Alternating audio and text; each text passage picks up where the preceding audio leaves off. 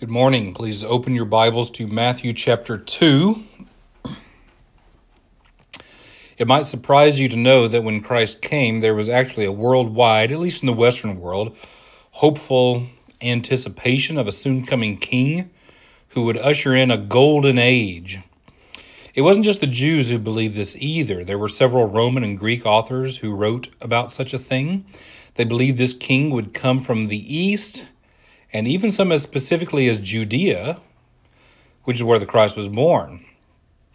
The world often lives either in glorious times like classical Greece or the Tang Dynasty or Paris in the Age of Enlightenment, or in violent times like the fall of Rome, the Crusades, or the waves of the Black Death that came through Europe, or the World Wars.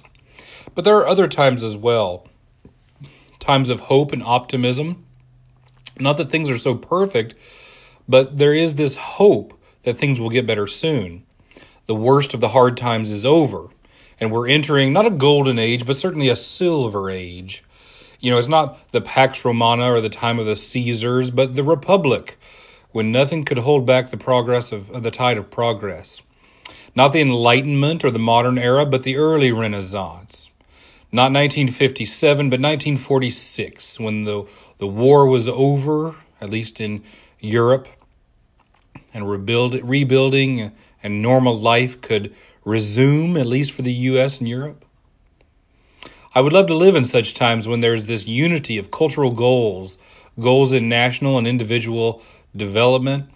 For all the oppression in Judea around the time of Christ, the sense of hope among the common people was still strong enough for many to feel driven to usher in the time of the Messiah.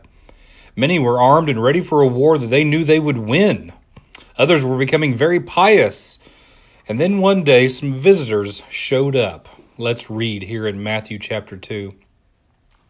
After Jesus was born in Bethlehem in Judea during the time of King Herod, Magi from the east came to Jerusalem and asked, Where's the one who has been born King of the Jews? We saw his star when it rose and have come to worship him. When King Herod heard this, he was disturbed, and all Jerusalem with him. I wonder if disturbed is the best way to describe it. I'm sure Herod was quite disturbed. I'm sure others were giddy. There is this is this is a passage you hear a lot around Christmas time. And remember Matthew is writing to a largely Jewish audience, so he references Herod's time as king. In the Luke passage, and remember he's writing to a largely Gentile audience in Luke, he says it was in the time of Caesar Augustus. So he refer, refers to the bigger ruler, the ruler of the whole world, while Matthew refers to the one who's calling the shots in Judea, the one hated most of all, uh, Herod. And these magi, who were these magi? Well, for those of you who are grammarly inclined, magi is actually plural. Magus is the singular. Uh, there's an individual in the book of Acts called Simon Magus. Simon Magus, or Simon the Magus, was a, a sorcerer who became a Christian, but then he tried to buy the power to uh, fill people with the Holy Spirit from Peter, and he was summarily rebuked for it. Magi then are astrologers, sorcerers, and fortune tellers. These probably came from Babylon or Persia. The Medes and the Persians, the, the Medes and the Persians were the most powerful folks in the area at the close of the Old Testament, and the Magi were the spiritual leaders of those ancient Easterners, the ones that Daniel perhaps did battle with. They had a significant amount of power in those days, uh, but in the days of the Roman Empire, when the power of the East was gone, they really had less power. They were more just fortune tellers or some sort of shamans. Simon Magus was a Samaritan whose family had probably returned from Assyria or Babylon and had been influenced by the pagans while they were in captivity in the Old Testament times. But the pagans didn't influence the Jews as much as the Jews influenced the pagans, it seemed. How would the Persians and Medes know about a coming Jewish Messiah? When they saw this star, they knew how to interpret it. How? I think you have people like Daniel, Esther, Mordecai, and other Old Testament priests who propagated Judaism in Babylon and Persia. You know, not every Jew returned from captivity. Some stayed there, and their culture and beliefs ended up being known among the surrounding peoples. The most interesting to me, though, about the Magi is that in, in my mind, God violated a part of the law of Moses in order to reach out to them. Remember, a few weeks ago in my prayer series, Uh, they were told, the Jews were told, you are not supposed to study the stars or omens in order to tell the future. Let God guide your life. But when it was time for the Messiah to be born, God put a sign in the heavens for the astrologers to see. God called pagans to himself using pagan methods. Amazing. The heavens declared the glory of the Lord and announced the Savior's birth. But the Jews didn't recognize it. Good. They shouldn't have been reading the stars to know what God was doing, but the pagans did and were drawn to come worship. How wonderful. You never know how God will draw people. I remember hearing a pastor in Vermont say that God used an excommunicated Jehovah's Witness to save an atheist in their town who ended up being the strongest elder in their church. And what he said was, You can't make that a church growth strategy, but God can. Christ came to, came to seek and save the lost. In Romans, Paul said that the, sal- the salvation found in Christ is first for the Jew, then for the Gentile. And the Christmas story bears witness to that. The first people God announced his salvation to were the overlooked Jewish shepherds abiding in the fields, keeping watch over their flocks by night. And lo, an angel of the Lord came upon them. The second group were the Magi, Gentiles, pagans who looked to the stars to see what God was doing or what the gods were doing. And God, the highest God, the God of glory, told them. And then they showed up, and all the news that day was that some out- outsiders, Gentiles, from a thousand miles away, had showed up because the sky told them the Messiah was there. Breaking news! And Herod is hoping it's fake news, everyone else is hoping it's good news. Let's keep reading. When he, Herod, had called together all the people's chief priests and teachers of the law, he asked them where the Messiah was to be born. In Bethlehem in Judea, they replied, for this is what the prophet has written. But you, Bethlehem, in the land of Judah, are by no means least among the rulers of Judah, for out of you will come a ruler who will shepherd my people Israel. Then Herod called the Magi secretly and found out from them the exact time the star had appeared. He sent them to Bethlehem and said, Go and search carefully for the child. As soon as you find him, report to me so that I too may go and worship him. Two odd things here to notice Herod is a believer, he doesn't scoff. He doesn't think the Messiah isn't coming. He doesn't think it's all just the stuff of myth or legend. He knows it's true. Nobody in Judea studies the stars because you're not supposed to, but when someone shows up and says that the stars told them, Herod didn't roll his eyes, he took action. The religious leaders hate Herod, but they come when summoned. They'd better. Herod is ruthless. Herod is probably the worst despot in the whole Bible. He's so paranoid to secure his own power that he, he even kills his children. Most despots do everything they can to secure power for themselves and for their children after them, but Herod only cares about his own power. He's truly remarkable. And the religious leaders tell him the Messiah will be born in Bethlehem, just like Luke and Matthew both record. And this is a prophecy, unlike the one we quoted last week. This is an obvious messianic criteria that Jesus met. Some other prophecies weren't obvious at the time they were given, but this one was. So Herod says, okay, Go find him, and I'll go worship him too, which we all know is a lie, but the Magi didn't know any better. They don't know that Herod is not a true Jew or a true, true believer. Why is Herod not a true Jew? He's an Edomite, a descendant of Esau. The Edomites and the Jews have very bad blood between them. They aren't just enemies, they are family enemies. The bad blood is worse because they share blood kinship. Herod observes some of the Jewish law, for example, the food laws but he'd never really be one of them. And he was so ruthless that history records that Caesar Augustus once said of Herod, I'd rather be his pig than his son. Why? He wouldn't eat pork, but he killed his own sons on more than one occasion. The other odd thing to me is that he didn't send a spy to find them. These guys were quite conspicuous. I guess you didn't need to send a spy, just ask around. Where did the guys on the camels go? Well, at any rate, Herod trusted that they would come back and report to him where the child was, but that's not what happened. Let's keep reading. After they had heard the king, they went on their way, and the star they had seen when it rose ahead of them until it stopped over the place where the child was. When they saw the star, they were overjoyed. On coming to the house, they saw the child with his mother Mary, and they bowed down and worshipped him. Then they opened their treasures and presented him with gifts of gold, frankincense, and myrrh.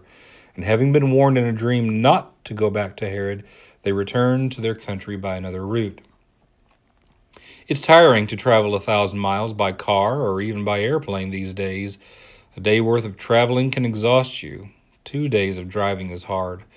A year's worth would be awful. I can imagine how overjoyed they were for their travel, their pilgrimage, and their quest to be fulfilled. It's not just travel, it's finding the will of God. It's presenting a gift to the next and greatest ruler of the world. And you'll notice that your nativity scene has it wrong. They weren't in a stable at this point, they were in a house setting up a new life. From the next part of our passage, it sounds like Jesus may have been two years old at this point. It's just as well that they stayed in Bethlehem for a while. If they'd returned to Nazareth right away with a baby, people might have started to do the math and gossip about how quickly Mary gave birth. And I can't imagine being Joseph and Mary and seeing foreigners come to the house and give your baby the kinds of gifts reserved for the wealthy and powerful. What if people came to your house and gave your toddler a box of gold? What if they gave him or her precious worship materials? What if they gave them perfumes, odd gifts for a child of common class? They'd be hard to hide in the house, too, I reckon.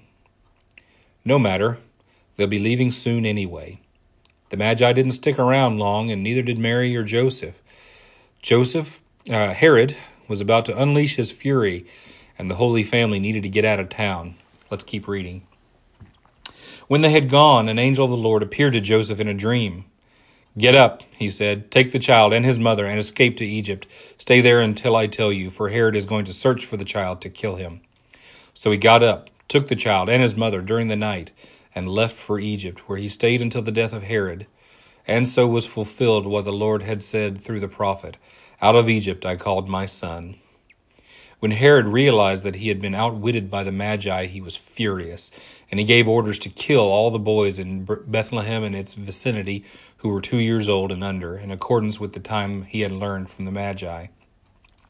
Then what was said through the prophet Jeremiah was fulfilled. A voice is heard in Ramah, weeping and great mourning, Rachel weeping for her children and refusing to be comforted because they are no more. And so, after a wonderful day of receiving gifts and wondering once more just what God is going to do with this child, and after a day of having more for Mary to ponder in her heart, and after knowing that with this gold they can survive for many years, there just seems uh, and there just seems like safety, security, God's provision, and joy all around. Joseph goes to bed a confident man. But then suddenly, in the middle of the night, he awakens from a restful sleep and says, Mary, Mary, get up, pack a few things, we gotta go. What's going on, Joseph? I had another dream. The same angels, the same voice, giving me more instructions. Mary, we have to go. We have to go now. Why? What's happening? You don't want to know. Herod is coming. Where are we going, Joseph? Back to Nazareth? No. The angel said, Go to Egypt. Now, quickly, get Jesus and James, and I'll go get the donkey. I include James in there because I think it's possible that they had other children by this point. So a small family gets up and leaves town in the middle of the night. They've never been to Egypt, and travel is difficult and dangerous, but obviously less dangerous than Bethlehem is about to be. That last paragraph is from the book of Jeremiah. Who was Rachel? Rachel was Jacob's wife. As Jacob is the father of all Israel, then Rachel is sort of the mother of all Israel. She wasn't actually the mother of most of the tribes, only two really, but she was the favorite wife, and so she represents the parentage of Israel like Sarah would to Abraham's wife.